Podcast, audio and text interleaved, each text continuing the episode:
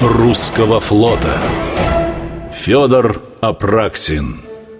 18 февраля 1700 года царь Петр I подписал особый приказ.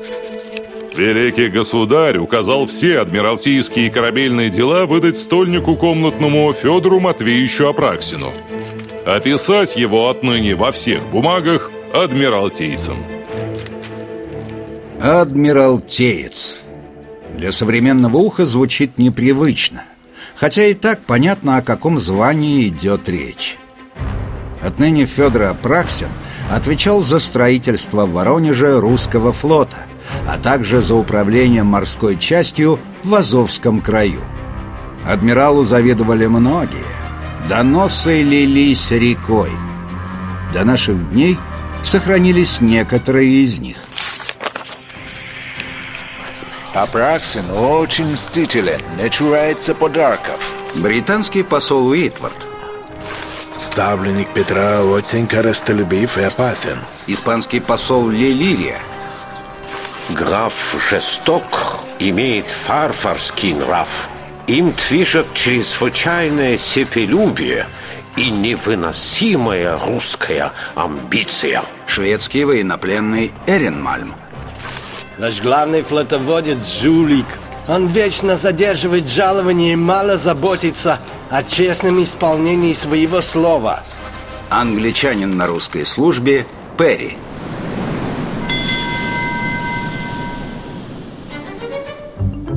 Что ж, признаем Апраксин действительно фигурировал в нескольких делах о растрате казенных средств В 1714 году он отделался лишь штрафом за то, что допустил воровство среди подчиненных но в другой раз следствие все-таки доказало личную вину флотоводца. За это Федор Матвеевич подвергся аресту, лишился графского титула и всего своего имущества. Однако не все так просто. Царь Петр был человеком жестким, но не глупым. Ему поступали и другие положительные отзывы на Апраксина.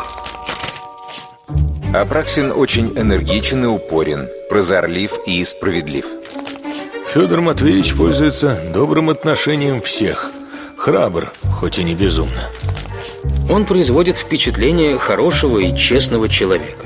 Среди русских граф в целом заслужил завидную репутацию правдивого, любезного и умного человека.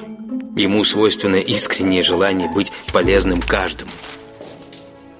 Петр I взвесил все «за» и «против», после чего смягчил приговор и заменил одним лишь штрафом, учитывая былые заслуги своего адмирала.